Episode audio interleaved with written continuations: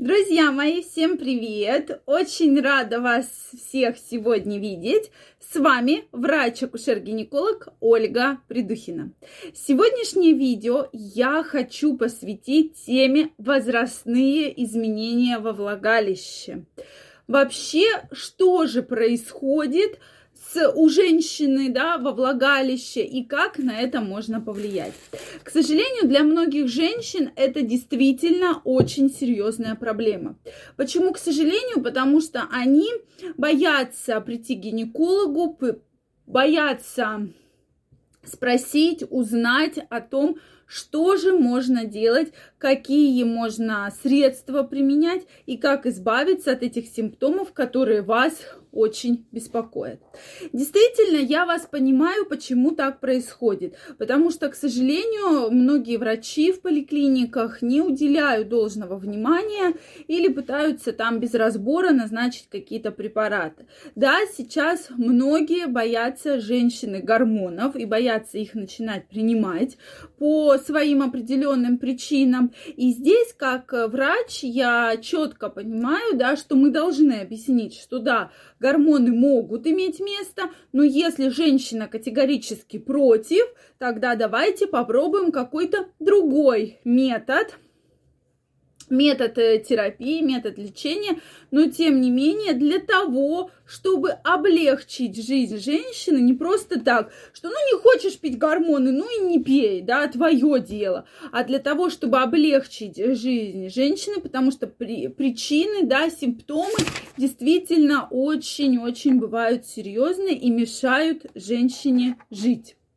Почему такое вообще встречается? Как только женщина подходит к климактерическому периоду, и сейчас, к сожалению, проблема в том, что этот период у многих начинается очень-очень рано. И мы видим, климактерический период бывает и в 40 лет, и даже в 30, да, э, там, с хвостиком, да, лет.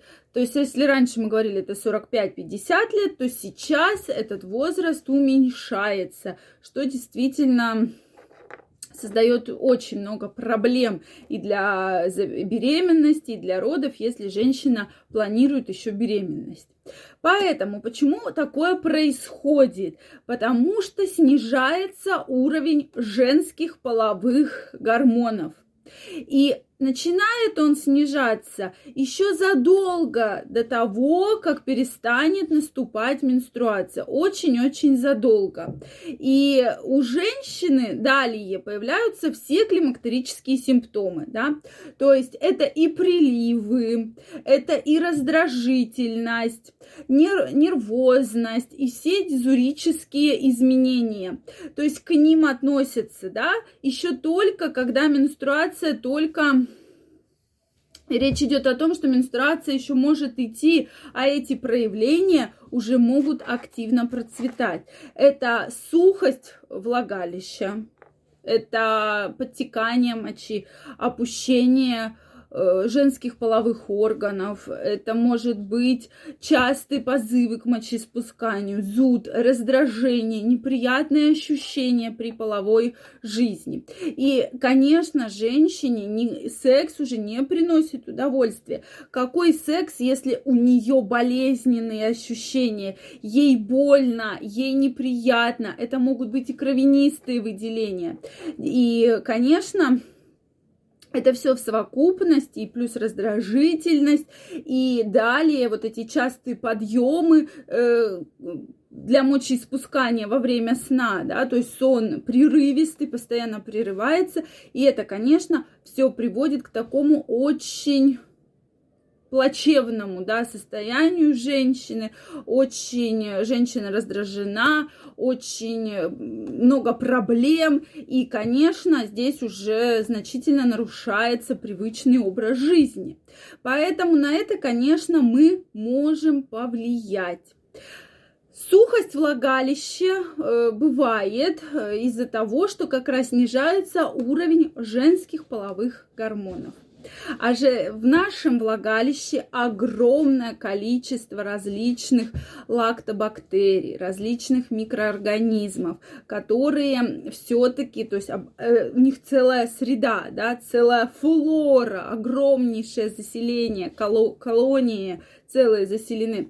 Как только снижается гормон эстроген, соответственно, так значительно снижается вот эта вот среда, то есть она питается благодаря данному гормону, это все начинает потихонечку-потихонечку снижаться. И, конечно, у женщины уже возникают проблемы, то есть Влагалище сухое при половом контакте – это значительно неприятное ощущение, вплоть до кровянистых выделений. Это зуд, который неприятен. Что же делать? Лучше всего, конечно, обратиться к гинекологу для того, чтобы гинеколог разобрался, какие у вас проявления, сделал ультразвуковое исследование, обязательно обследовал гормональный фон и, наз... и уже совместно с вами решил, что же необходимо делать. Потому что симптомы могут быть, э, соответственно, лечение может быть совершенно разное в зависимости от того, на какой симптом мы хотим повлиять.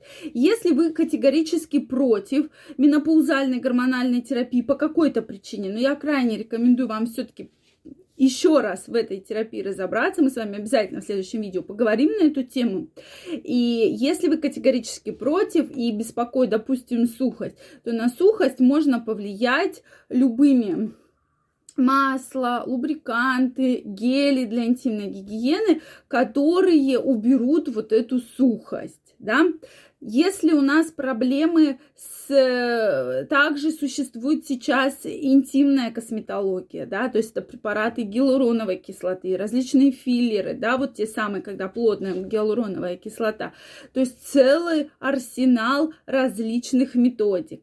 Если мы говорим про опущение, органов, да, по подтеканию мочи, это уже, соответственно, также нужно заниматься пластикой, э, то есть на каждую причину можно найти четкое лечение.